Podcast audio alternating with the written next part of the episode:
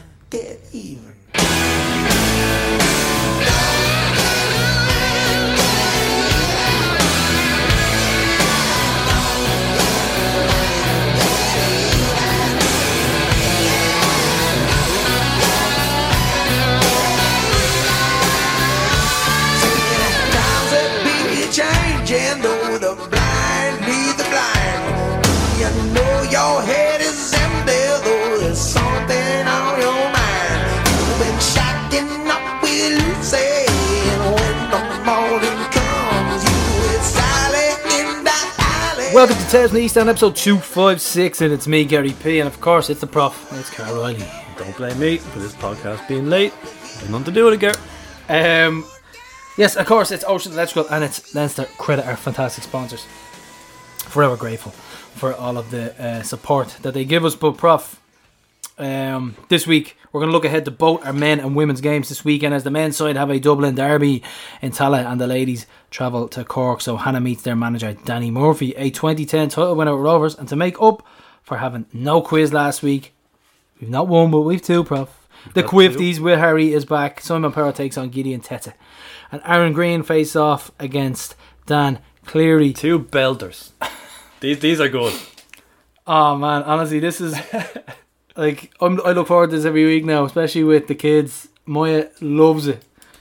Um, a badge of honor that she's a little buddy with with Harry, but these are ridiculous quizzes. McDara Ferris is getting called out on this one. Listen to this one, McDara. Listen to both these ones, you'll love them. Uh, last week's show with Giggsy and Barry, um, we actually had a couple of people buy the book as well because of the pod. Darren Hogg, big shout out. Yeah, saw that. Looking forward to reading Emerald Exiles and Giggsy with the Members Corner, a very, very heartfelt tribute to Bobby Best. Um, it's a very, very sad and poignant interview, but uh, a lot of a lot of good feedback, Buff. Yeah, like I say, a couple of people, people picked up the book Emerald Exile, so uh, Barry is getting some increased sales there. Two years on from uh, being published, and we have another Emerald Exile Gert. Troy Parrott, Prof, to Excelsior Rotterdam, another Emerald Exile following in David Connolly's footsteps. Now, this, I love Rotterdam, I think it's a great city. You've got Sparta Rotterdam, you've got Excelsior, you've got Feyenoord.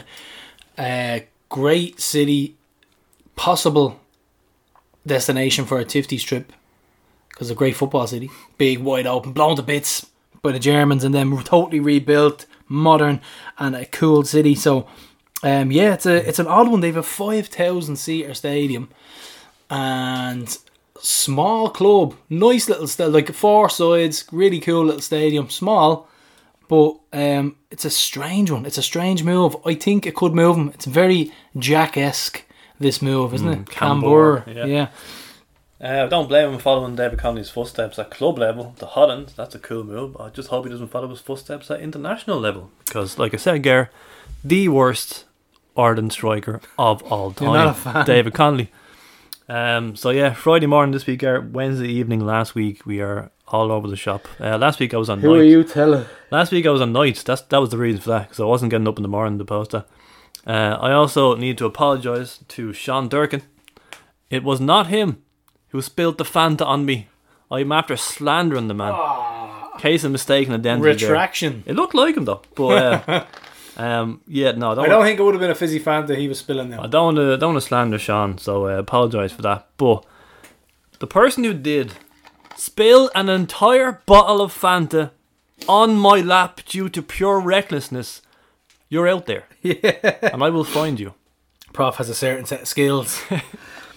Junior Hoops had a kick about the first team last Saturday, the annual meet and greet. Um, brilliant, brilliant day out. Um, I didn't get to go to it myself. Young Jaden had a very important preseason game, but this is a uh, annual thing now, and it's brilliant. I think Jack got absolutely burst the year before it. Pico taking a very Pico's see Pico's quote on Twitter No, delighted to get a goal against them lot. That's brilliant. Even the photos of Pico, big happy head in him, like he just He did a tumble. He took his top off, did a tumble, and he scored. Ah, he's a great bloke, isn't he? So brilliant, brilliant stuff, and that's they'll never forget that. Like they really Yeah, won't. yeah. Moya still talks about it last year. Um, eyeing up permanent deals for the three lone players: Poom, Clark, and Kenny. So, uh, Clark had a really. We'll talk about Clark and while he had a great impact when he came on, and Kenny is um, on loan from Celtic and Poom on loan from Flora, who's included in the most recent Estonia squad again. Yeah, we mentioned that later on. Um, Brazer basically said, you know, it's it's up, it's not just up to him; it's up to the clubs as well, the parent club, whether or not a deal can happen. So common, There's a lot of moving parts in these transfers common because sense stuff. Yeah, you've got first of all the player. Player wants it. The agent's going to talk to him. The parent club need to be involved. And the wage is right. There's a lot involved. I I love transfers. So, yeah, those potential three. And we've just Justin Ferizaj, more transfers prop. move to Serie A club. Frosinone Calcio was officially confirmed. So, Frosinone is just a little bit south of Rome. North, south, east, southeast of Rome. thought you were blessing me there. Oh yeah, it would have been apt for the Vatican.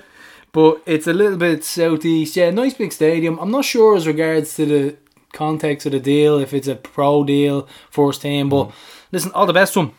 And like I said in my fabulous article in this week's program about the Leinster Senior Cup, the last player to score a goal for Rovers in the Leinster Senior Cup now plays in Serie A. Says it all. Yeah. Big, big one. Prof love affair continues. Yeah, uh, great spot by Fadem on prime time. Um, I think a couple of people spotted this. Jamie Clean as well said it on Twitter on uh, Facebook. Um, so it was a Garda van on prime time, and someone had stuck a Love Rovers hate racism sticker on the back. Oh yeah, I saw that actually. I thought that was a plant. That was great. Great stuff as well. So, um, Prof, it's the first of a slobber knocker. It's the first quiz. It's Simon versus Gideon. Welcome back to Questions from the East End, the podcast quiz. I'm Harry Moore, your quiz master for the last 16, and our next matchup is between Simon Power and Gideon Tetteh. So welcome, lads. Hi, Harry. Thanks very much for having us. Um, you're both looking forward to the final few games of the season. Crucial running. Yeah, yeah, and I'm looking forward to it. It's um, it's gonna be it's gonna be a close one because there's a good few teams in and around us, but I think we're feeling confident. Once we have a full squad, I'll be very confident that we get get it done and get four in a row. Yeah, exactly. No, no doubt in my mind that we're going to get that trophy by the end of the season. Yeah. Um, hopefully we can secure the fourth league in a row. Um, so here's the rules for the quiz. The first player to get five correct answers wins and advances into the quarterfinals. I'll take turns asking you questions, switching between football and general knowledge, and you have 20 seconds to respond. If your answer is wrong, then your opponent then your opponent is allowed to steal. The prof is here as always to keep score. So if neither Simon nor Gideon can reach five points after we've gone through our entire pool of 20 questions, whoever is ahead at the time is declared the winner. If it's somehow still a draw in the end, I have a question here for you which will be used as a tiebreaker. It also determines who gets to go first, which could be an advantage like a coin toss in a penalty shootout. So here's your tiebreaker question. Whoever gets it right, or whoever is the closest to the number, goes first. So Simon, you tell us your answer, then Gideon will hear yours. So the question is, how many countries are there in Europe? Oh, in Europe, um, I'm gonna guess fifty-five. Okay, over to uh, Gideon now. Um, I'm gonna go with 52. Sorry? Oh, 52. So I'll guess. 52. You are both incorrect, but Gideon, you are closer to the answer. The answer is 50. Um, Ah, oh, good. that's my point then. Yeah. yeah. Um, no, it's That's not a point. Start the quiz. Okay. Um, yeah. Okay. Okay. So um, so Gideon, you're gonna start. Who assisted Robbie Brady's winner for Ireland against Italy at Euro 2016? Um, it'll be bad if I don't know this. I think it's Wow, West well Europe. done, kids. but I'm not- West I, don't- I don't. Sorry? Wes Hoolahan, that's your answer? Yeah, I'm gonna go with Yeah, that. that is correct. Well done, Gideon. That's your Wow. point. 1 0. So, um, Simon, another football question. So, name the two beaten semi finalists in the Women's World Cup. Ooh. Who? Oh God. Was it Australia and Colombia? That is incorrect. So, it's over Ah. to. Chance to steal. I was gonna say Colombia as well, but Australia and um, France. Was it? Yeah. Australia I'm and sorry. France. That's incorrect. It's Australia and Sweden. Nigeria? Oh, Ah. Sweden. Yeah. Oh my God. Yeah. Of course. Nigeria got knocked down the round of 16 by England. Um, Yeah. Okay, so Gideon, who was the first man on the moon? um, Oh, kids. It was Neil Armstrong. That is correct. Thinking between Well, Buzz Aldrin. Your. Yeah, it's 2 0, Gideon. Jeez, I'm Yeah. struggling here, lads. Um, which Italian city surrounds the Vatican City? Oh. Italian city, surrounds the Vatican. I mean, I'm thinking, is it Venice? I'm sorry, that's incorrect. So it's over to you, Gideon. I think Rome. I think it's Rome. That's correct. It is Rome. 3 0. Well done. Oh my God. That, that was a shocker, Simon. That was a Yeah, shocker. I know. Jesus. This has to be Rome. I just think it's a both game with V. That was the the only knowledge I had. oh god, I need to go back to the books. Um, Gideon, 4 0. That's the, what you can make it. Uh, so, which striker joined Chelsea from Liverpool for £15 million in 2011 but took 14 games to score his first goal? Torres, Fernando Torres. I think. Pretty sure. Yep, correct. 4 0 already. Gideon, well done. Um, Simon, Oh, you need to Yeah. get one any chance. Yeah, come on, give me an easy one. Who managed the Faroe Islands international team from 2009 to 2011? So 2009 to 2011. Faroe Islands. That's a tough question, though. Oh my god. Faroe Islands. Um I don't know, I'm gonna have to pass. No idea. You sure? No answer, no. Nah, I can't even rude hull it. A wild guess that is incorrect, so it's over to Yeah. you. Chance to win it. Yeah. I don't have a clue either. I'm just gonna go with um. Nah, I'm just gonna pass. Don't embarrass myself. I don't know. Tough question. Okay, um, the answer is Brian Kerr.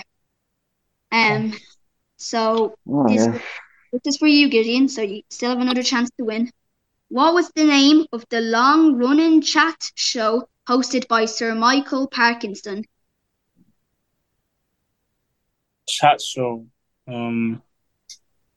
What was the chat name?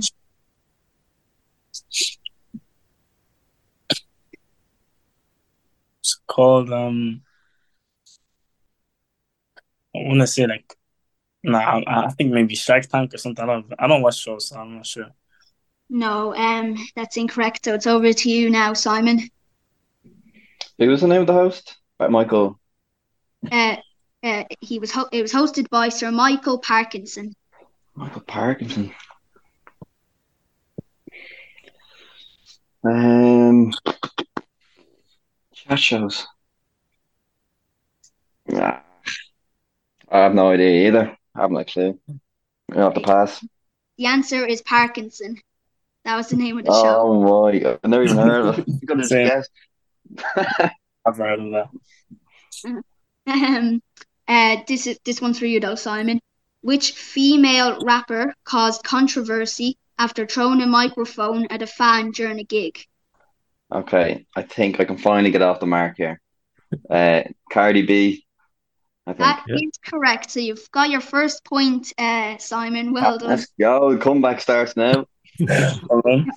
Um, Gideon, this one's for you. Which Drogheda player has the highest number of assists in the League of Ireland Premier Division with seven? Oh, it's the six. I forget his name. Um, I think it's him anyways, is it? Um, I know him, I just forget his name. You have to give a full name. Um, yeah, I think so. Yeah, full name. Yeah.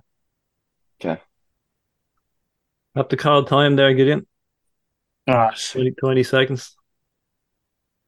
Ah, I don't, I, I, his name fit slips me, like, I don't know. okay, over to you, Simon. I think it's Dale Rooney. That is correct. 4 2. Oh, get in. Back is on, yeah. I'm gonna still win, I'm gonna still win over it. 4 3, Simon. So, Yeah. what country is Brendan Rodgers from? he is Northern Irish. That is correct. 4 Four 3. three. Yeah. Oh, nervous. Get in. Oh. Still win, I'm still.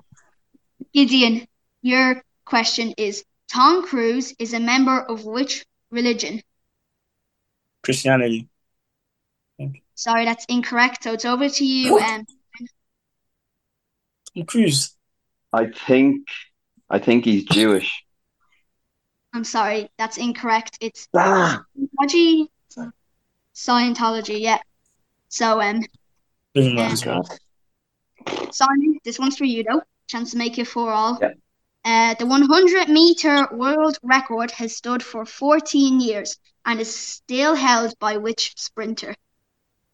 So, like, Oh, I wonder. Hmm. Uh, Usain Bolt. yes, that's correct. that's a three point there, man. Love that. You got, you got the man on the moon. Come on. and Four all. What a comeback that is. Jesus. Let's go. Uh, Gideon, your chance to win it though.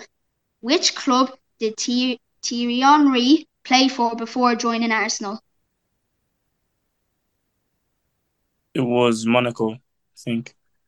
Sorry, it's incorrect. Over to you. Oh, jeez. Maybe it was Le- Oh. Is this the first time he joined Arsenal Um, or second time? I can't give away that. Ah. Oh God. Uh, well, I thought it was Monaco as well, so I'm gonna have to say Barcelona. Sorry, that's incorrect. It's Juventus. Um, Oh, you can win it Yeah, here. it was, it was Monaco, and then it was one season at Juventus, and then it was Arsenal. Yeah. oh God. Okay, it's my Simon, chance, kids. which midfielder joined Real Madrid from Juventus in 2001 for a then world record transfer fee of 75 million euro? Ooh. Okay, just one name screaming out of me. I think it, I'm just gonna go with my gut. Is it Zinedine Zidane? Yes, that is correct. Simon, That's that's for the win. Oh my God, kids. That is how good. good. Four nil down. I don't know. You I thought I was down and out. Go higher than- I don't have a girl. recover from that one. oh wow. I'm That was with that. That's a Thanks quiz for for the ages now. Uh, Thanks for that We're question, nearing That was a great one. questions, But you did well to come back. Congrats, Simon. Thank you very much, Harry. You've been a great, great host, Harry. Appreciate it. No problem. Cheers, Thanks Simon. very much, Simon. Thanks, Gideon. Unlucky No problem. next time, Gideon. Cheers. yeah, no, you kids. well done, Simon. Well done. Ah, thanks, kids. Appreciate it. Um, instead I'll tell the lads tomorrow. thank Thanks, you. Harry. Bye. See you Thanks. later. All the best, Harry. Cheers. See. Bye-bye. Bye. I, I, this is probably Well, I'm sure people were listening to that at four up and thinking, what were the lads talking about? This is boring. And then, what an epic comeback. unbelievable. Um, I thought Gideon had it. I thought it was going to be because I had Tonkin for Gideon when I was going to send it back to you. I was getting shades of Joey slaughtering people at Roadstone 5 0. Yeah, I was I was going to say Tonkin for Gideon. I was like, no way, this is coming back. And I was sitting there because doing my hair for school, first day back in school. So I was sitting listening there, and I nearly she nearly pulled her own hair out because she turned around. and She goes four goal. I was like, I'm doing your hair. when you relax? For all. yeah. Oh, great, Uh, the greatest Gideon, ever. Gideon, very, very confident throughout. Very Yeah. true, very confident throughout. He said he still get it. He'll still get the win. Greatest ever quiz comeback. That'll be mentioned the same bread as Arsenal and Newcastle before all. QPR, Partizan Belgrade in the 60s. Since we're talking about quizzes, actually, um, I was up watching Jaden's training in Longford in the same place, um, and just as James Dooner, James Dooner was walking by me, and he kind of double looked. And he goes, "Oh, I think he might recognise you from the quiz," and he was like, "All right, Gar." I was like, "Ah." What's the story? He says, How's the quizzes? He goes, Fuck off, you. so it's funny that we're on the topic of quizzes. Yeah, yeah. Um, yes, so Prof Dundalk 1 0 in Tallaght. And the team almost got it right. I text you, I thought we got it right, but we got Farrugia wrong. Farrugia was the only one you got wrong. I put Farrugia right wing back, but I think I said at the time I don't actually think he would start Yeah, him. but, wishful uh, It thinking. was wishful thinking. Other than that, we I think we're spot on. Yeah, Cavo, Finn, right wing back. Yeah. Uh, Cleary, Pico, uh, Grace were the, were the three. Um, so yeah, The build up as well. Borky doing a bit of media. This came on when we were in the car, actually. And um, I think Borky's good. I like Borky in the media. yeah, he's okay. Yeah, I think he's good. Aside from saying that the four in a row was in the seventies, that was a oh gaff. God. But um, other than that, he's alright. Yeah, I think we need to get them into the classroom in Roadstone and give them an hour every day. So listen, hour on the seventies. Get John Bourne and Martin in to, to educate them. Um, so we beat Dundalk one 0 Prof. Right, we nearly got the team right, and um, a minute's applause for Bobby Best and Jimmy Clark, of course. Fantastic stuff, and his grandson Dylan was one of the mascots. yeah. This was um, Really nice touch. very nice touch. Um, this was actually my first game in Tallaght in six weeks because I missed the two, the Thursday Sunday one with COVID. So hadn't been to Tallaght for a game Itching. since Breidablik to defeat, Itching. and um, so that means no one had seen me in six weeks. Players, staff, security, receptionist, The beard. all of them, and then I come back with this beard. I got cast away from Tom Hanks a couple of times. I was watching that the other night actually. Yeah. Bradza had to do a double take. It was, it was like, oh, jeez. A couple of people didn't know I'm was feeling the beard, Prof. I'm feeling the beard. Um, but yeah, honestly, the biggest talking point of the night was probably my beard. That like Pico just scored, but Prof has a beard. it's it's a bit of facial hair, folks. Like, it's a beard. You're but, uh, past the see you you have a fine beard because you're past the the puby stage, but I don't think you had much of a puby stage. You know when you're trying to grow, trying to grow my hair long when it was years ago, it gets to a stage where it's messy, it's all over the place. You just give up. You're past the puby stage. You're on the trimming stage now, where you're gonna line it up, line it up here. I was telling you about lining it up where you just get the razor and you make a line there and a line there, and then you wear a flat cap and you start going to jazz concerts. and, then, and then you don't make think I'll be going to jazz concerts. I am starting to miss my upper lip. I'm I forget what it feels like. Has uh, have you been? Has there much food been getting caught? in it? I'm not even gonna go into that. It's been The it's Guinness. been challenging. Gar- Oh, the Guinness just it's a full on mustache of Guinness. but um, I think like I've had little beards in work before, but I think I've always shaved on a Friday before hours. So Yeah. I, no one is everyone sees me just pure clean shaven. So to go from this to the beard, I get by Peelbrick and it's done. um, I had a long overdue point in the Abo with Jim Conroy and his mate Johnny, and Jimmy, as always, he'll, he'll give you some some stories. Well, this is a famous one, so maybe this is my bad for not knowing this one. Uh, in 1955, a famous character called Jimmy Cripps, Rovers fan. So Rovers beat Sligo 2 1. Um, I don't know if it was Milltown, was home or away, but Jimmy Cripps, uh, Sligo got a controversial penalty. And the ball was put in the spot, and Sligo, the Sligo player went up to take it. Jimmy Cripps ran on the pitch and booted the ball into the stands. he was taken out by the guards. I Just random. I was fascinated by this story. Now that reminds me of. Do you remember Brazil played Zaire? Oh, I know this. And apparently they knew the rules, but they Yeah. were told if you come home without a win, I think it was um, oh god, not Mugabe. Could have been Is this where the Mugabe. player just boots? it? Yeah, every free kick just boots Yeah. it. No Yeah. walls, no nothing. But there you go, Jimmy Cripps, who apparently used to shout, "Come on, Shamrocks!" no, all the time. No, no, So it's not just the Americans; it's uh, this fella back in the fifties. Um, so yeah, we had a good crowd, Gar. 700 underage players and coach in the East Stand. Jaden St. Francis were there. A lot of good clubs. Um, did you know that we gave away all of our uh, Dublin Derby tickets for free this week? All of them for free. Yeah, pretty much. Yeah, we gave away about 2,000 for free. No demand for it whatsoever. That's the rumours on Twitter. Anyway, prof. It's unbelievable, isn't it? Great, great strategy. Big shout out to the ticket office as well. Um, this is fantastic. Getting kids hooked. Yeah, so the initiative, prof, another one as well. See, these initiatives are great because they get the kids in, and out of 700 kids, if 100 of them come back as regulars, 50 of them come back as regulars, it's it's a fucking win. It's a great win. So the next one is the Academy All Go Free. All the Rovers ones for Shells, 29th.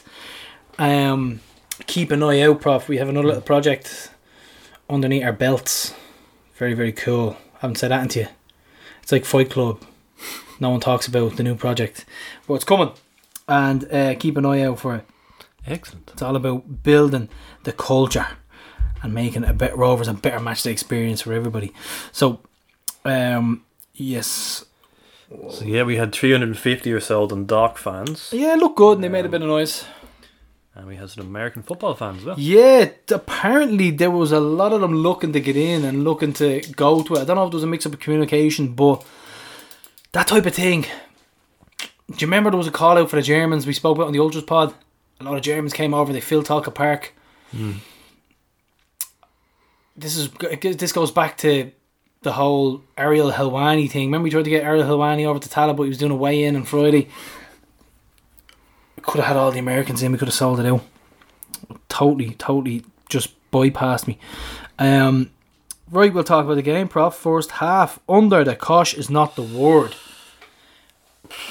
Well, yeah, we had Daryl Horgan on the left side causing us problems. We had Davies getting in behind Cavo way too often. So, oh. It was torrents of attacks. It was attack after attack after attack. And at one stage, I just like a 10 minute spell, someone especially. go down.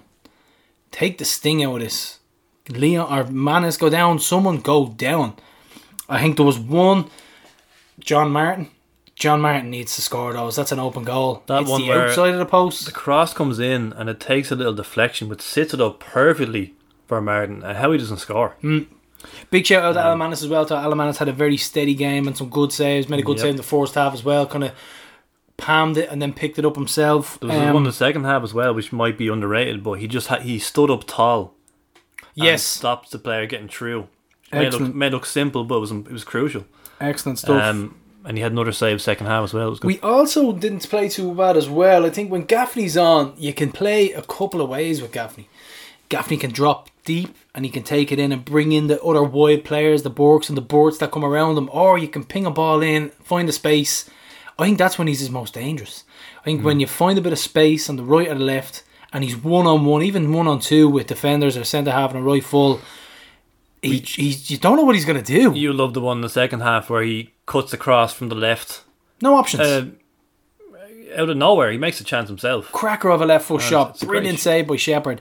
Very, very good goalkeeper. Well, the first half he was true on goal, foiled by the linesman's flag, and then early second half was the one the disallowed goal, um, which you were saying you watched it back, he looked slightly off. Right? Yeah, he was. He was. We currently just. I was telling you, Prof. I'm teaching Maya the offside rule, which she got it like that. Brilliant. So she was like watching match of the day. Once again, we were just watching TV and stuff like that, getting ready for school. And match of the day was on, and she was like, "What is offside?" I was like, "Oh, here we go." I'm actually I have to explain it. And I was thinking in my head, "Do I know?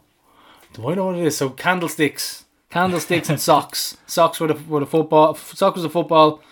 Candlesticks were the players and got it nailed on. And then we were watching the Rovers highlights, and she is adamant that the goal was offside for Gaffney. And when you do, and the ball is kicked, I think it was Burt who swung it in.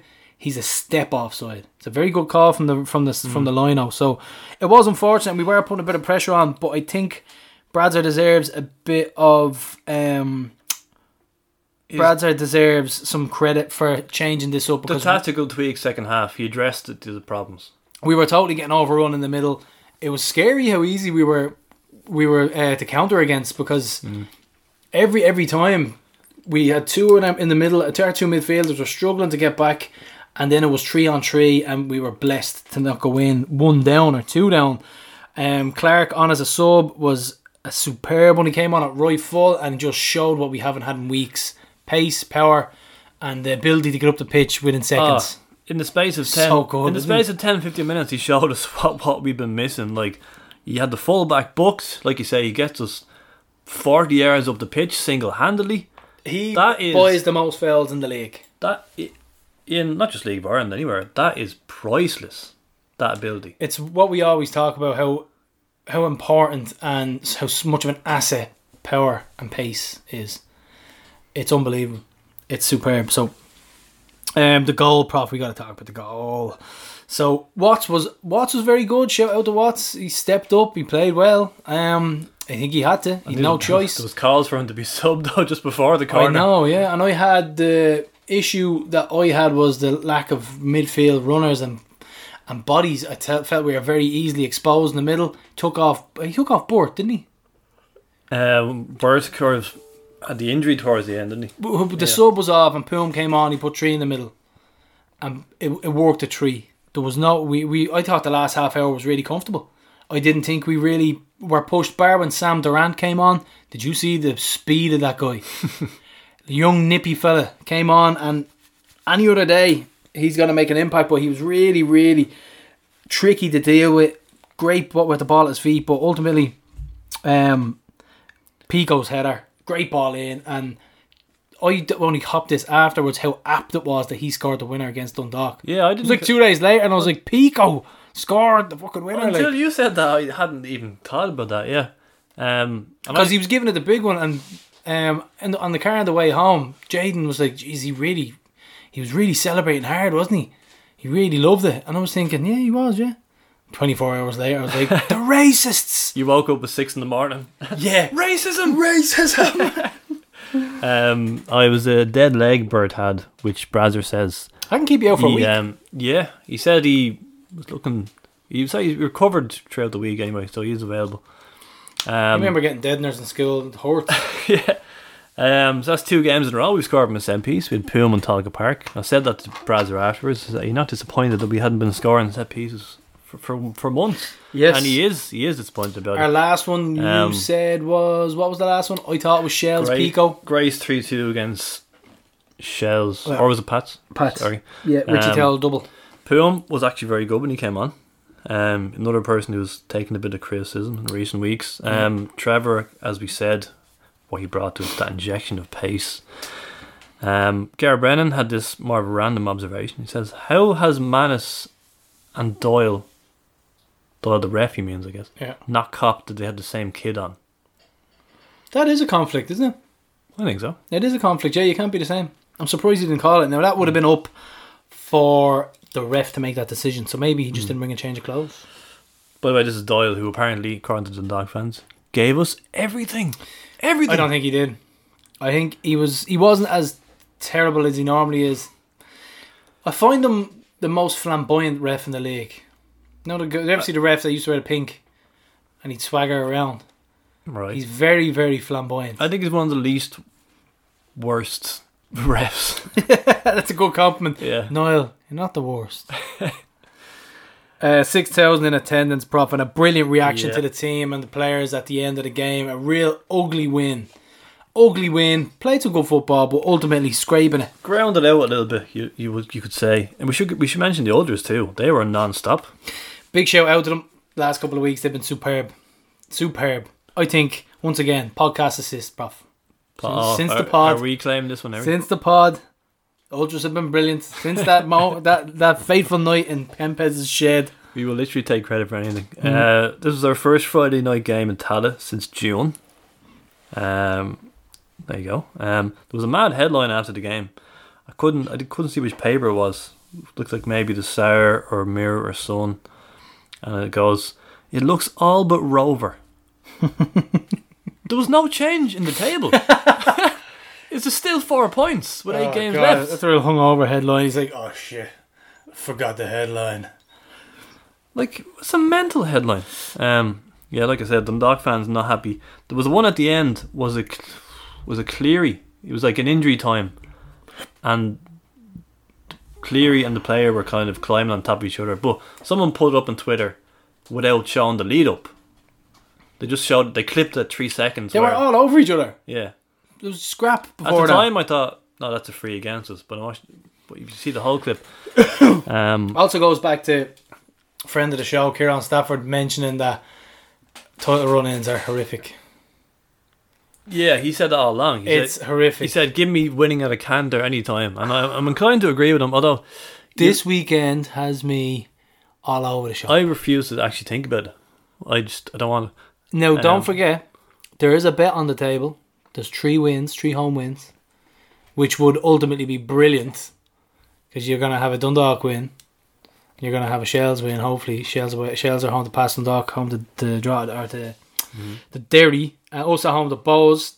If you want, if you want to manifest a good couple of good results for us, but um, it's it's the most hotly contested weekend of football in a long time. Yeah. Um. What I was saying was, when when you have a title run in, you get your Gaffney three two last minute volleys, and they're sensational. But you, you don't want to think about them going the wrong way either. So, uh, it was the twenty twenty one.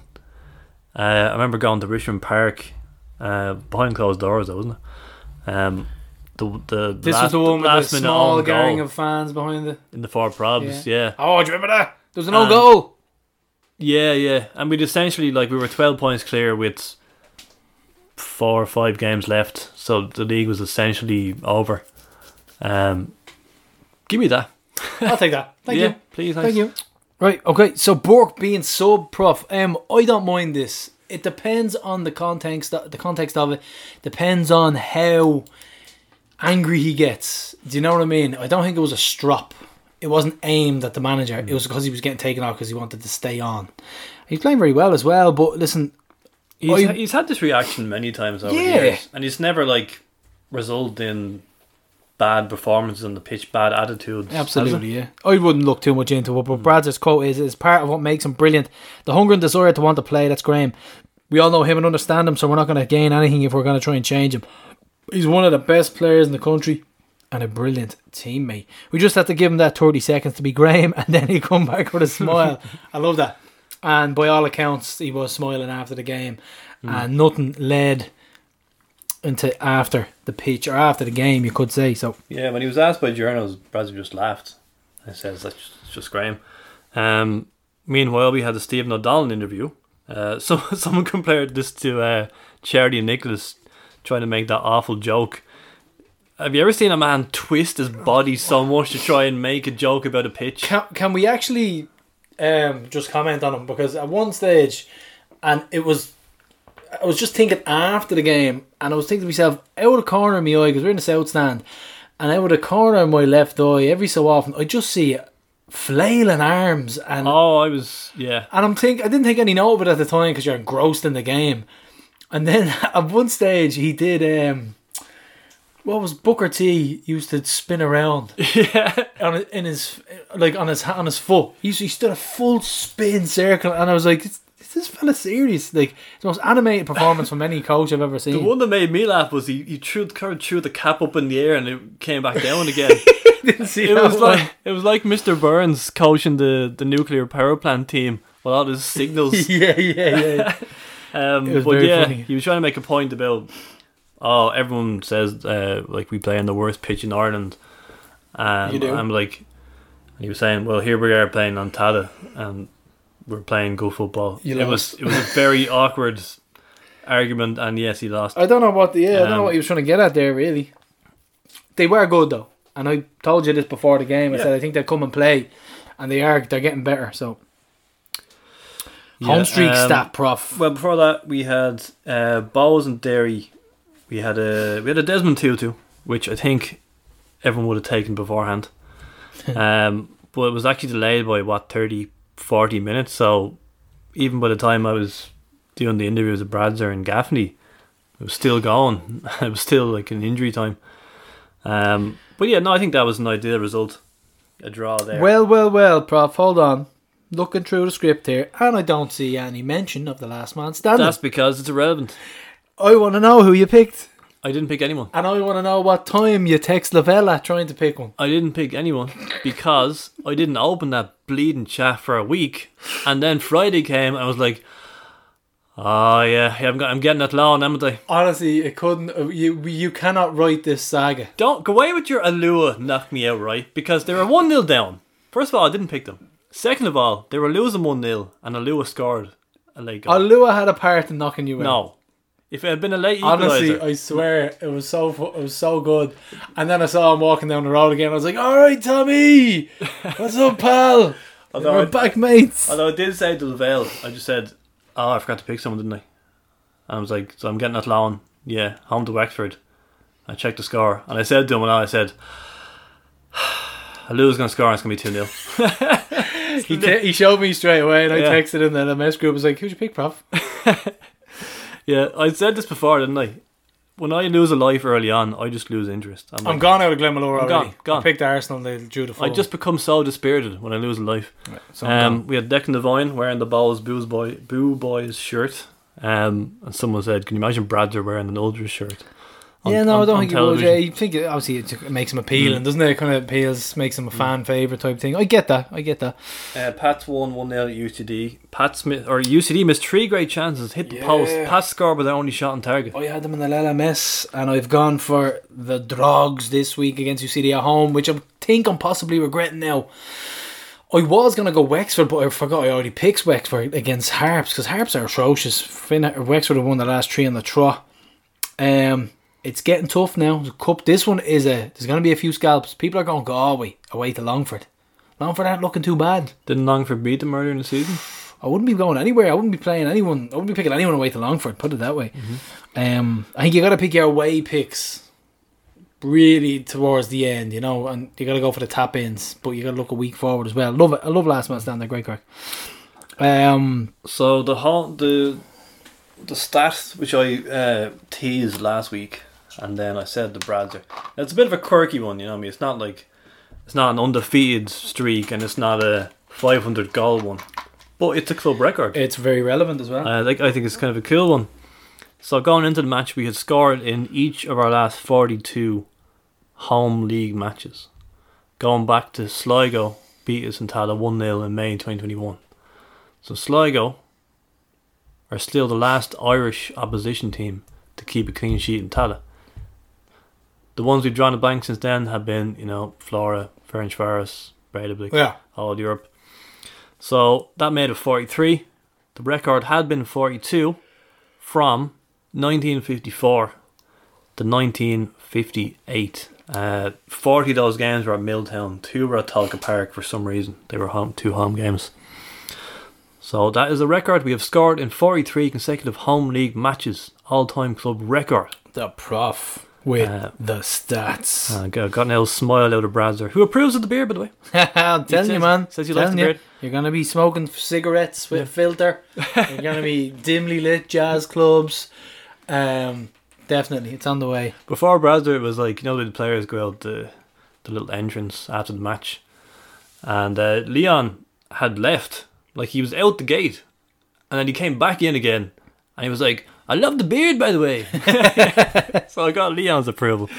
Is he from like downtown Brooklyn? He's from uh, Nigeria.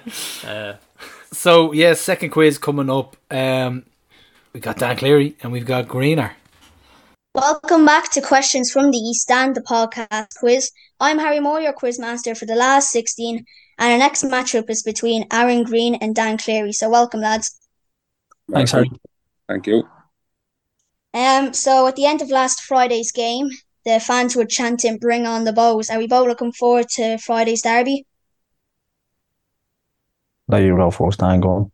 Yeah, uh, obviously it's a it's a massive game. Um, it's a huge game. Obviously, the Dublin Derby and Rovers Ball is probably the biggest game in the country. So, um, I'm definitely looking forward to it, and I know all the lads are as well.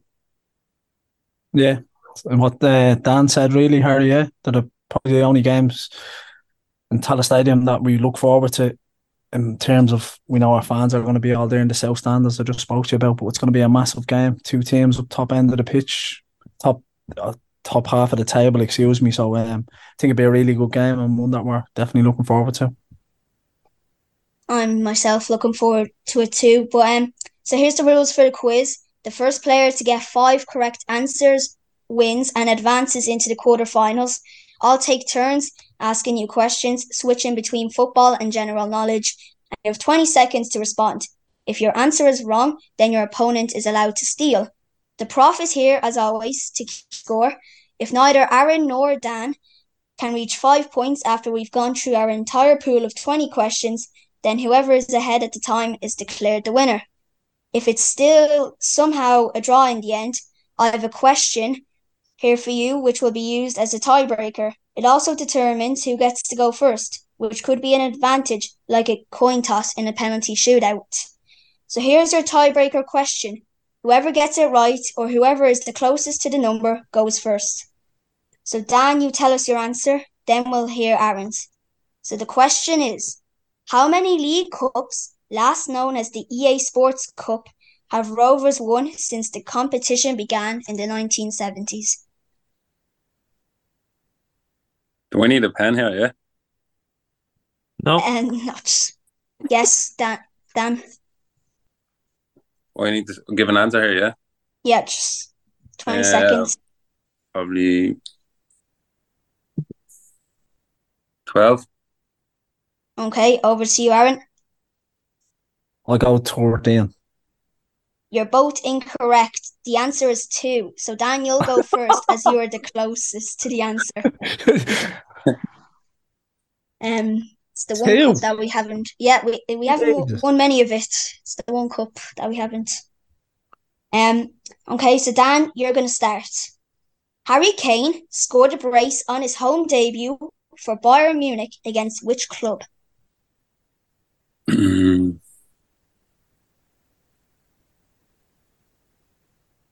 Stuttgart. That is incorrect. So it's over to you, Aaron. I watched it. I flicked in between Osberg. Is that his name? That is correct. 1 0 Aaron. Well done. It is Good start. Augsburg indeed. Okay. Chance to make it 2 0 Greener. Two former Rovers players faced off in League One last weekend. Name both players and clubs. Danny Mandroiu, Lincoln, Andy Lyons, Blackpool. Correct. 2 0. Um, now, the next two questions here, Prof. Cheekily put, cheeky um, put in. So, Dan, Termonfeckin is a village in which Irish county? Hmm. Galway. That is incorrect, so it's over to you, Greener.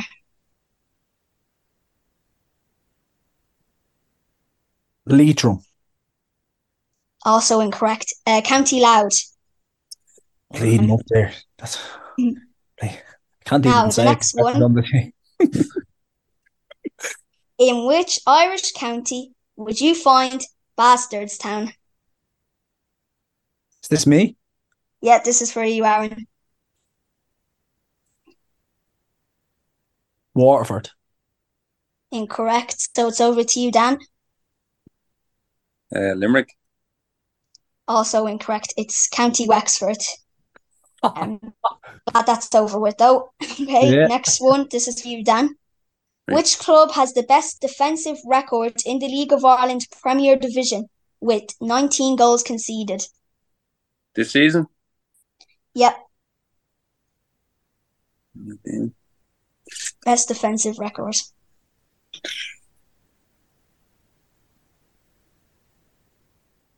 Thirty. Incorrect. So Aaron, chance to steal. I'm gonna say shells. That's correct. Well done, Greener. Well, That's your Run away point. with this. 3 0 Greener. What's the team? Five. First Up to to five. five, yeah. Stan, you need to get back into this. Greener. One. The last Rovers Bohs derby in Tallaght Stadium that ended in a draw was in what year?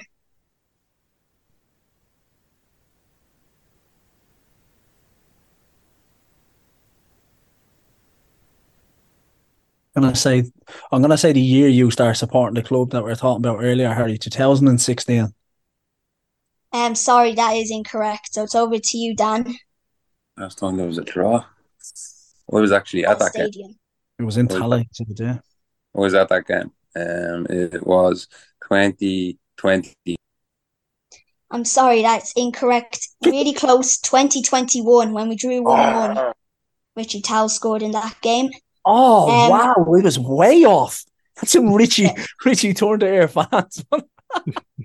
Bohs scored. Yeah, the, the Yeah. shot that um, Liam keeper Liam Board scored, didn't he? Um, I'm not sure. He could have. I think he was yeah. playing for Bohs at the time. Yeah. Um, Richie did score a goal though that keeper probably should have saved, so he got away with that one. Um, but um, Dan, what is the square root of 121?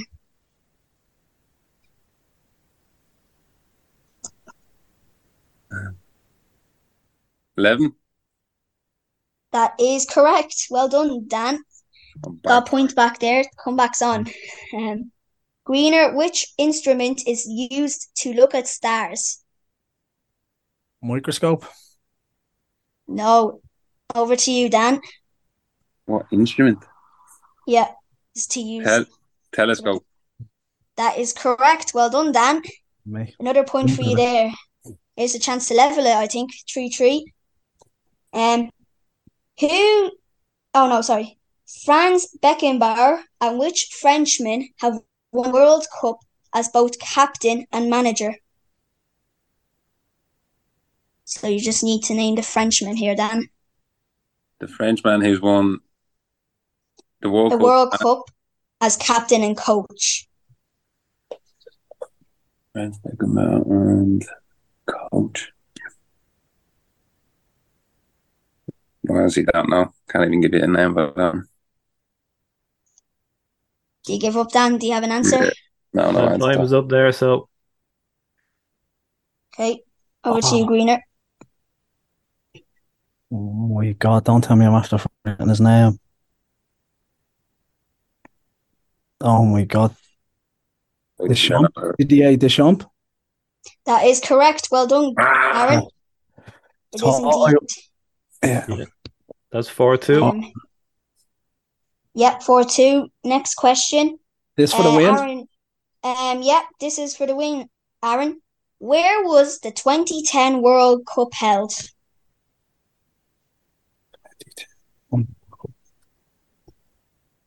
Russia? That's incorrect. They hosted it in 2018. So over to you, Dan. South Africa. That's correct. Well done. Leading Point for you, Dan. Bit of a ding Okay, dong. this one, this one's for Oh, you yeah. again. Um, whose picture did Sinead O'Connor rip up on live TV on Saturday Night Live?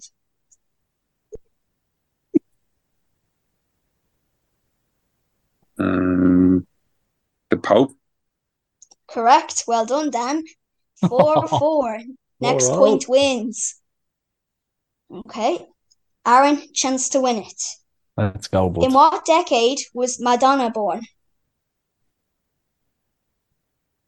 50s. Ooh, Yes, Greener, that is correct. You are What a through show. next round. Madonna is Well seven. done, Aaron. Congratulations, Greener, into the Cheers, quarterfinals. There's no way Madonna is 73, but it's fun. really? Yep. What year was Well she done. born? Greener. Um, I don't actually know, but it was Ah, Hardy, 1950. come on now. You can't be giving the you don't know the answers. Dan, I Don't asked the mind that, question, what decade, not what year. I'll let you away with. Uh, Um, what was I five for? Jeez, what a Yeah. game. Mm. Brilliant game. Um, yep. So Greener, you're into the next round. We have two more ties to play after this. Um, Dylan Watts v Johnny Kenny and Jack v uh, Rory. Just on Madonna, uh, she's born in 1958, so she's 65 years old. I knew that. I knew she was born in 1958, Carl. I just knew it. Knew that all day. Green, you have Jack on the end of the bed there with a laptop. Banging out the answers. I'm there. Jack's there with a sign, just get under the bed, get under the bed. uh, uh, that was very good. Thanks, Harry. Fair play, Hey, hold Greener. on. How'd Thanks, you, get the, how'd you get the Pope one? We hadn't a clue about that. Did you Just watch seen, that? seen a clip of it when she died that time. Oh, I got ripping up.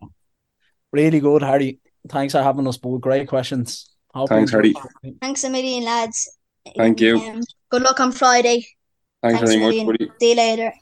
Yeah, so another cracker of a quiz. Cracker of a quiz. Outrageous stuff, prof. This this was a doozy. I quite enjoyed this, but If this doesn't turn McDara, nothing will. I think McDarry is unturnable. He just refuses. Quality, quality listening. Did he explain this whole podcast system? Was that off air on there? He has he has a thing where he has an app which fast forwards any wasted air, dead air. So say you and I asked a, a player a question, and say two three seconds passed, the app removes that three seconds. So That's a lot. this is a man who has no time to waste. So he will not listen Yes. to these quizzes.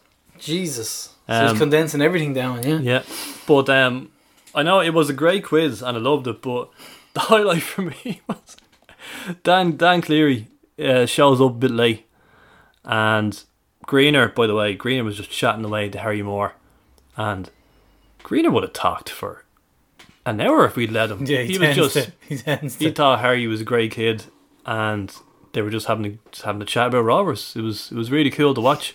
Um, so then he gets a text from Dan saying, oh, "I'm just in the shower. I'll Come out now."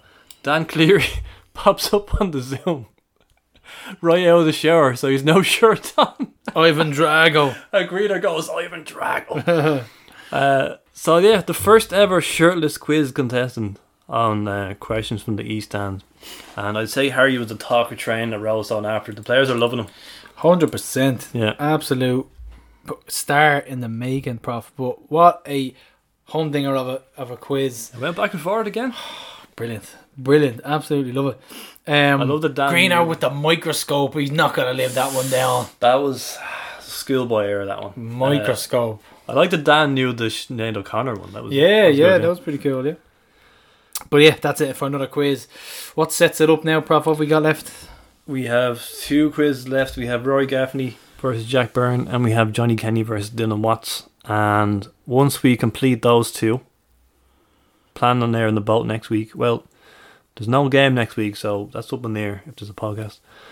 But we'll air both them at the same time, and then we will reveal the quarterfinal matchups as well.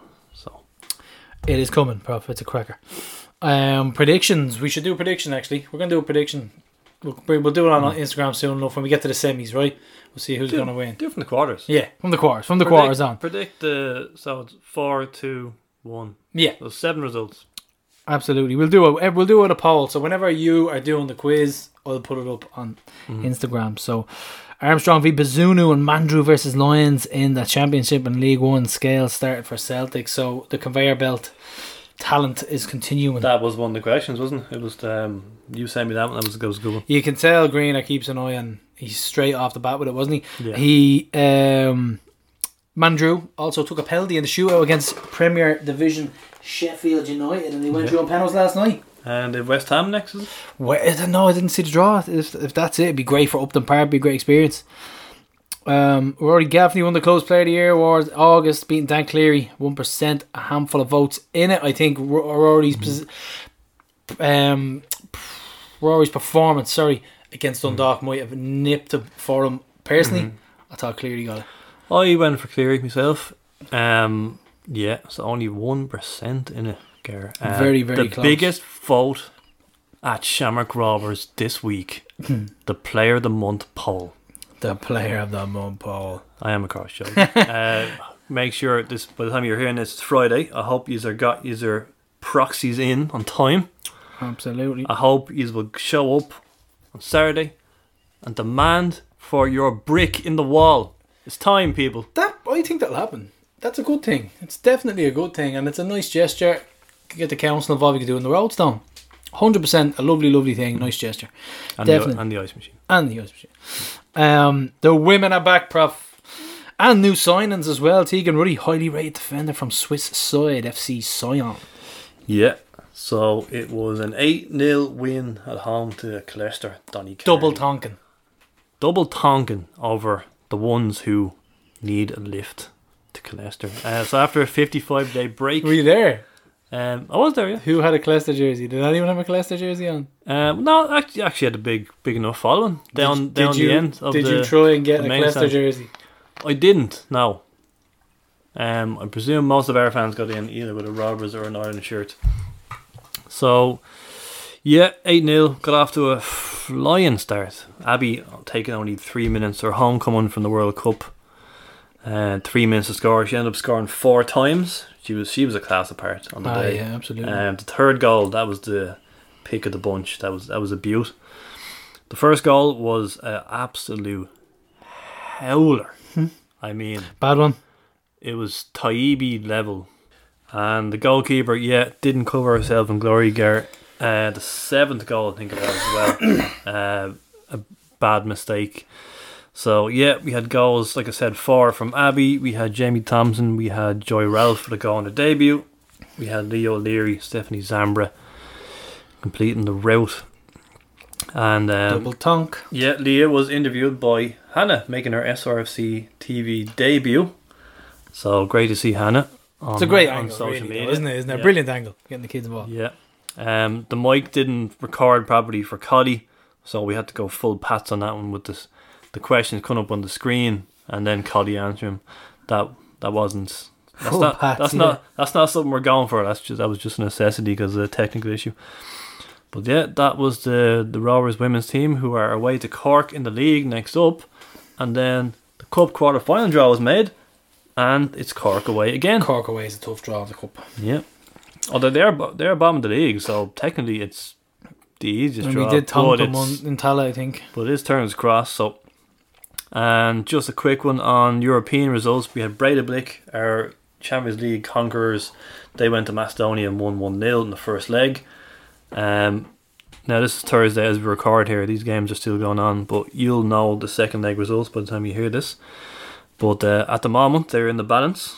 So uh, won all at home to Sheriff of Moldova.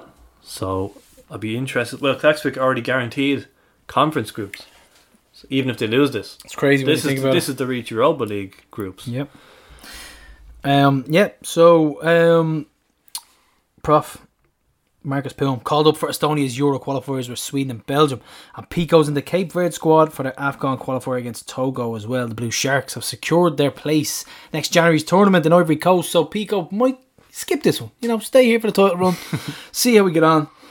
Um, you're looking forward to your interviews with him as well, Prof. Yeah, His I can't- exploits. Afcon exploits. That's a bit of a. Oh, You like that? we can we can use a hashtag there. Yeah. Yeah, I'm looking forward to my Zoom interviews with him from uh, mad parts of Africa, dodgy Wi-Fi. Yeah, looking forward to those chats.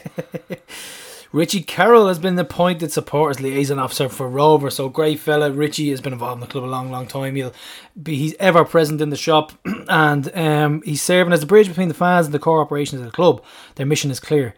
Uh, to ensure fans enjoy a great matching experience both at home and away. The position first conceived of in Germany was later adopted by UEFA, incorporated into the European football, subsequently becoming a part of the FAI licensing framework. And SLO's role is distinct from security aspects. Their primary duty is to cultivate trust and establish respect, respectful relations by consistently engaging with the entire fan base. So congratulations to Richie and all the best in his new role. Richie's a great guy, yeah, long time volunteer. So if you've any questions to him about or for him about his new role, SLO at shamrockrovers.ie. Mm-hmm. So you can contact him about match day issues like security or gender neutral toilets. or Hooper specials. Not having enough curry sauce. Right, so Prof Academy results. All all three sides now push on to the Cup semi final. So a 2 1 win in the Enda McGuill Under 19 Cup for the lads. Great win, 2 1. And a 2 1 win down in Mounthawk Park. Shamrock Rovers under. Oh, we got Prof. Under 17s, yeah. And then we have the under 15s, a 4 1 win at home to Cobh. So everybody progresses. All good stuff. all through to the next round. And yeah, well done to our 2010 born team.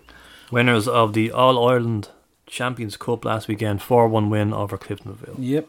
Champagne football in Walkerstown Park. Prof Glenmalure Rovers start off the new season with an 8 2 win under new gaffer He went 8 0 up, George? Radford and 8 0 up. Um, no messing around. Some champagne football. Kieran Stafford's been pulled out of retirement, prof. To pull the strings Oh, back with the some assists. willing runners up front. So, uh, unfortunately, I think they went to 2 1 down in their next game. So, Mm-hmm. uh, mixed emotions for the start of the season for Glenmalure, but they're looking very trim, prof. Looking trim. I didn't catch what team they beat 8 2, but um, apparently their goalkeeper, they had to change their goalkeeper three times during the game. I think someone said at one stage, you letting it go, and someone goes, Get out. Get out. He kept taking goal kicks while the ball was moving, Yeah. and the ref had to keep pulling them up on it. He's like, you know, you have to. It can't be moving. Ball can't be moving. Right. Yes, Prof. So Danny Murphy up next. Former left full, one season wonder with us, and it's Danny Murphy. We're joined now by former Cork City and Shamrock Rovers fullback Danny Murphy, and he's currently head of women's football at City, where Rovers will travel to this Sunday at Turner's Cross. Welcome to the podcast, Danny. Thank you. Thank you very much. You started your youth career at West Ham United before moving across London to join Queen's Park Rangers. You signed a two year professional contract on your 17th birthday and made your debut against Chesterfield under manager Ian Holloway, going on to make 24 league and cup appearances over the following two seasons. So, how do you look back at your time at Loftus Road?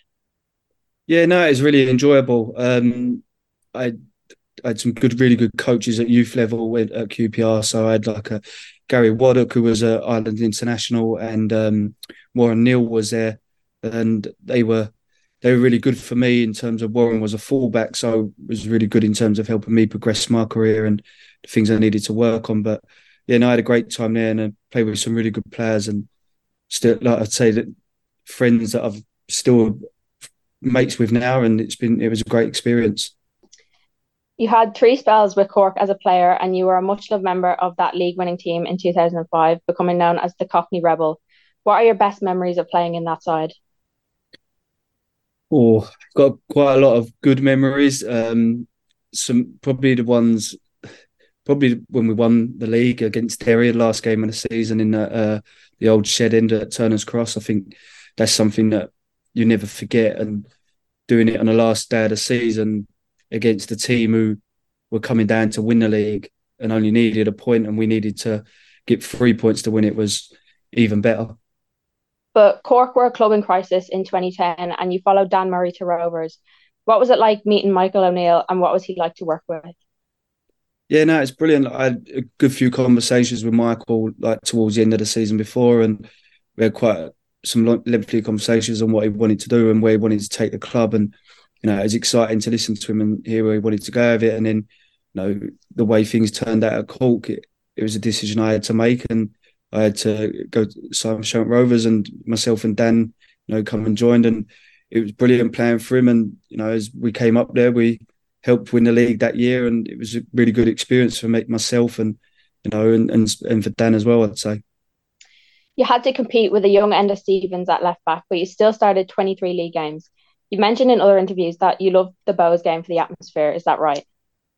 Yeah, I think um, when I first come to Rovers, I don't think the players were uh, too keen on me from the seasons before when I played against them, and um, I'd say that after my probably the way I played in the Bohs game, probably showed people what I was probably really about as a person in terms of like I was probably um, I would say I get on well with a lot of people off the pitch, but I didn't really want any friends on the pitch, and that was just the way I liked to play. And I think that that was probably the one standout game for me that really made me a part of the team. And made people realise what I was about. Was it hard travelling up and down from Cork all the time? Yeah, it was difficult. I just had a baby. Well, I didn't have the baby. My girlfriend had just had a baby at the time, and uh, it was very difficult, you know, traveling up and down. So I was kind of coming up to train and driving back down after, and we'd stay the odd night here and there. And it, it was difficult. It was hard, and especially when you got a newborn as well, it was probably not great timing for me in terms of going to Shamrock Rovers, in terms of having a child and the travel. But you know, it, I wouldn't say it, it was a bad experience from that from that point of view. It is something that you had to learn to deal with and be able to you know, still perform on the pitch. The Rovers women's team played in monsoon like conditions last Saturday in Tallaght. Can you describe what it was like playing against Juventus in Modena when the heavens opened and witnessing that famous Del Piero free kick? Yeah, uh, that was that's definitely something I'll never forget. Um, the the weather that day was unbelievable. I've never seen rain like it, and, and I'm in and we're in Cork and it rains here every day. But for me, like that, that's probably the wall. The pitch was just waterlogged, and the build up to the game it may not be going ahead and going ahead and maybe moving it back another day, and it was the whole everything around it was really different to something you're probably never going to experience again as a player. But I mean, look, that free kick is something that I still show my little boy that now. I'm like, we we were well in the game and had chances to probably win the game, but when someone scores like that, you've just got to turn around and it's just a class above everyone else. You came on as a sub on the last day of the season at Bray as Rovers clinched the league title, the second medal of your career.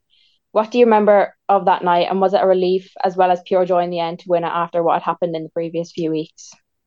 Yeah, no, I think it was pure joy of winning it, and I, I probably with Rovers felt the pressure of actually winning it more than when I was in Cork. Um, there was a big expectation of the way the season went for us, and towards the end, we kind of didn't perform to the level we could have, and we wasn't really picking up the results we should have done, and had a few bad performances. But like, I think that the pressure on that day in Bray, and it weren't great conditions. If I can remember, the pitch wasn't great, and we had to really dig in and get the result that we needed.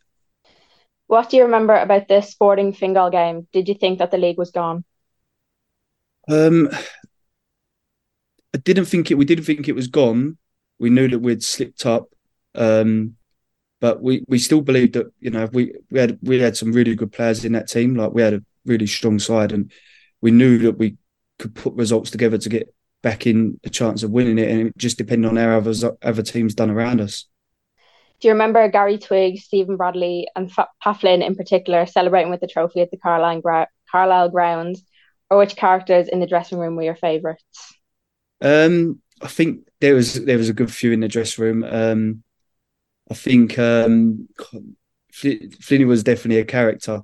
Uh, I would say Chris Turner was a big character um, in the dressing room, very big character. Gary was as well, um, but there was quite a few of us in there that were like that, and we had quite a good bond in terms of as a group. Stephen Bradley, obviously, Graham Barrett was another one, was a big character in the dressing room. So we had people in there that, you know, after games when it didn't quite go well, we could hold each other accountable. But then at the same time, we we we all got on.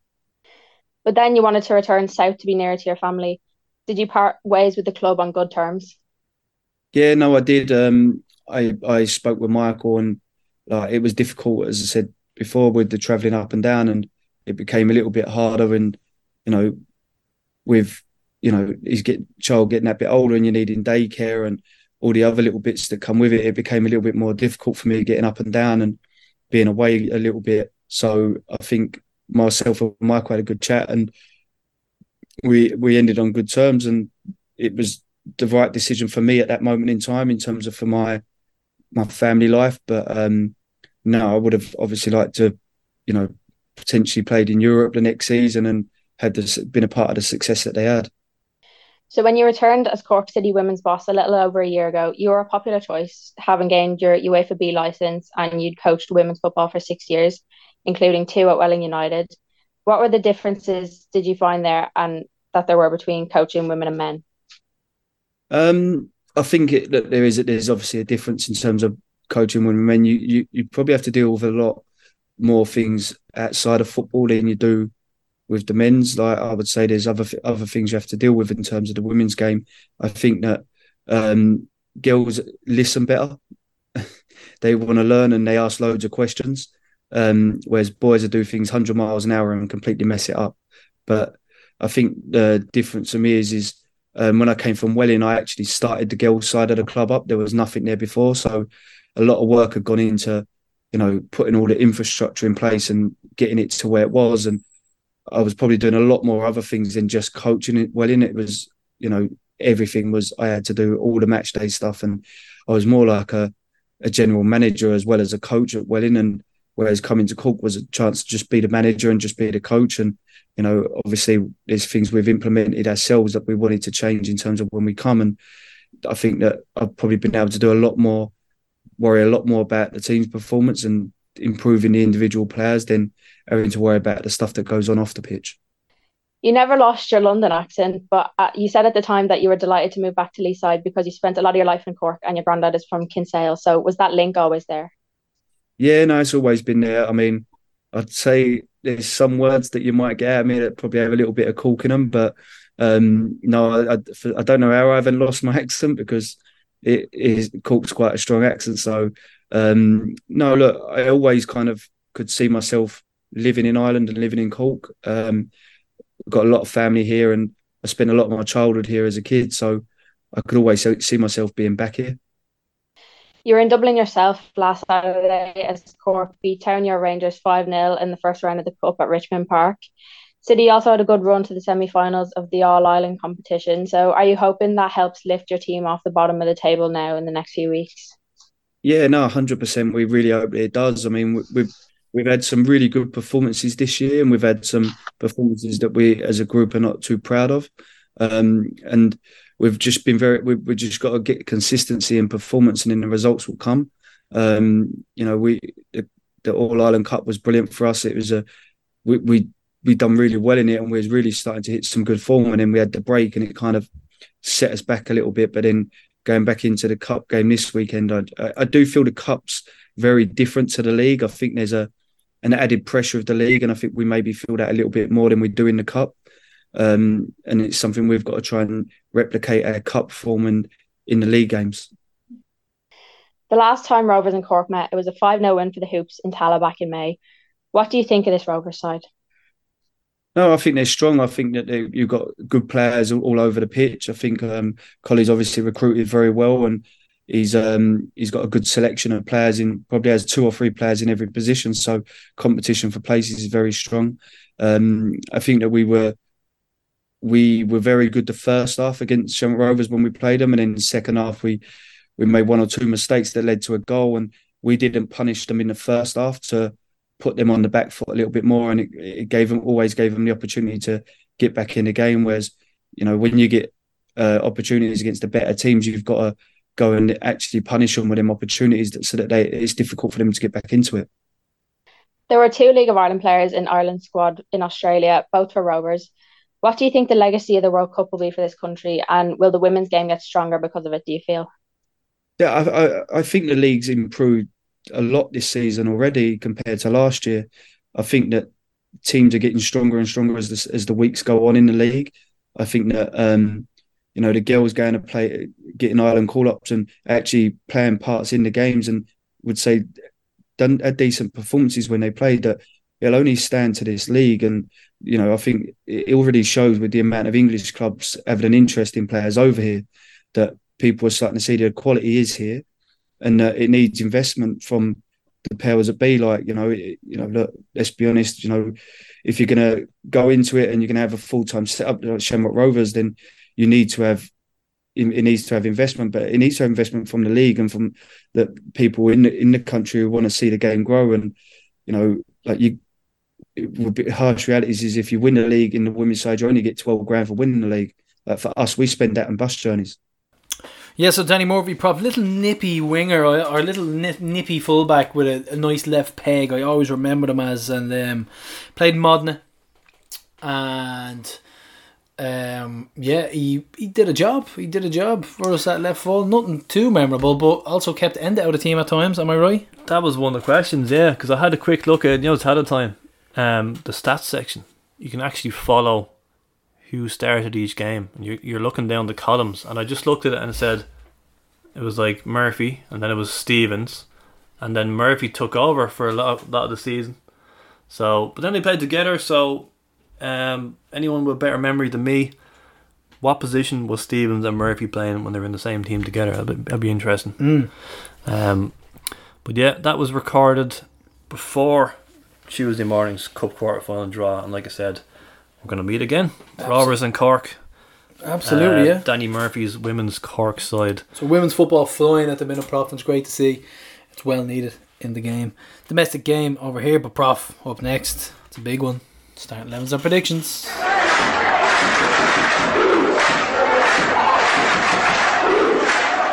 Right, okay. This one's tough. I'm going to change it up because I feel we were a little bit vulnerable against Dundalk, and B, I don't want to. I don't want to go down that road again. I felt they cut us open at times, and when it was changed, it worked really well. So I'm going to go Mannus and goal. Grace Pico Cleary. I think they've formed a really good partnership the last couple of games. Cleary's been stunning. I must break you. Pico and Grace all We'll, the we'll way. give we'll give the usual update. Bradzer says Fruji will, will be back for balls, whatever that means. Probably he's back for shells I then. mean, next season. Yeah. it's cryptic. Um, Afolabi went off injured Friday for balls, but let's let's assume he'll the most informed striker in the league. yeah. Let's be so honest. I'm expecting another battle between him and Pico. Absolutely. Battle of the Titans prop. I'm going to go Clark left wing. Right. and left wing back and Finn right wing back. I'm not going to put in Farrugia. I don't know his situation, but I'm going to go three centre mids. I'm going to go Poom, Gary O'Neill, and Watts. We're bringing Poom back in. I'm bringing Poom back in because he had a good game off the bench. Plus, I think that's probably been a problem area in the last couple of games as regards to the middle of the pitch. I said the same against. What was our other home game? I think it was Sligo. Or recently enough, I felt we were overrun in the middle, and we were struggling. So I think with this game coming in as well, and the changes that were made, the very beneficial changes that were made in the game against Dundalk, 60 minutes gone. Poom, Gary O'Neill, and Watts, and Gaff and Burke up top. Well, I which figured gives you a good, solid bench with Greene, who I know usually starts against Bohs, but I go Greene. You've Burt, you've Tell. Well, once you said O'Neill, Watts, Poom, I knew you were leaving out Bert then. Yeah, I knew you were, that's who you're sacrificing, but you want to start him against Bert against his old club. Mm. Oh, I'm gonna go two one. I'm gonna go closely fought two one. Um, no nails left by the end of it. I'm gonna go Gaffney because I think he's been he's starting to get into form again. And Burke because Burke loves a goal against Bohs and he usually plays well. I'm gonna play now. If I take out Watts, who takes our corners? I suppose Poom could. Poom could, yeah. Um, right. I'm gonna say Bert instead of Watts there, Yep. and So you're gonna go more for a two in the middle and two surrounding Gaffney. So you'd have a Burke and a Bort surrounding Gaffney and a little bit more space in the middle. I definitely want to play Bert against Yeah, Bohs. yeah, so yeah. that's my change. And you know me again, I refuse to predict derbies. So And there we have it. it. So Um, that is it. Oh, we also have uh, Lambo. He put up a graph there recently showing that Bohs have the best away support in the league. Uh, the graph showed that Bohs had an average of 579, Rovers 546. And when he was questioned on it, he said that this was for 2022. When he said that they gave out a thousand allocation, but in that season they capped us at 358 rather than the usual 850. Therefore, that completely skews the entire stats. Yeah, it's uh it's just them kind of making things up and make them look good. Like it's, I wouldn't even pay attention to it. It's it's another Mm. trophy in the cabinet for them, though, isn't it? How many tickets have we given them for Friday? As far as I know, it is under a thousand anyway. Mhm. But uh, more hoops, the better, I'd imagine. Hennessy's ref. When when are we ever happy with any ref? Do you know? I'm not sure at this stage. As long as it's not Sean Grant at this point, I know. you're you're somewhat happy. Yeah, very much so. But Big one now, as well. Saturday, the AGM is coming up. A very important part of Shamrock Rovers' everyday life. So, um, by this time, I don't think you you get your proxy sorted. Come down, vote at the AGM, and it's it's your it's part and parcel of being a member. It's how you want the club to go forward as a cl- as as a club. So, um, come down to the AGM and just listen, see what you think, and then stick your vote in, and that's how we do it. That's simple and done, Prof. We're looking forward to it myself. First time running. Interested to see how it goes. But um, I don't think there's much more to it, Prof. Block X, Friday. The nerves are here already. It's a big, big week. So that is it for this week, and we will keep on hooping to see it in Block X. I'm a member.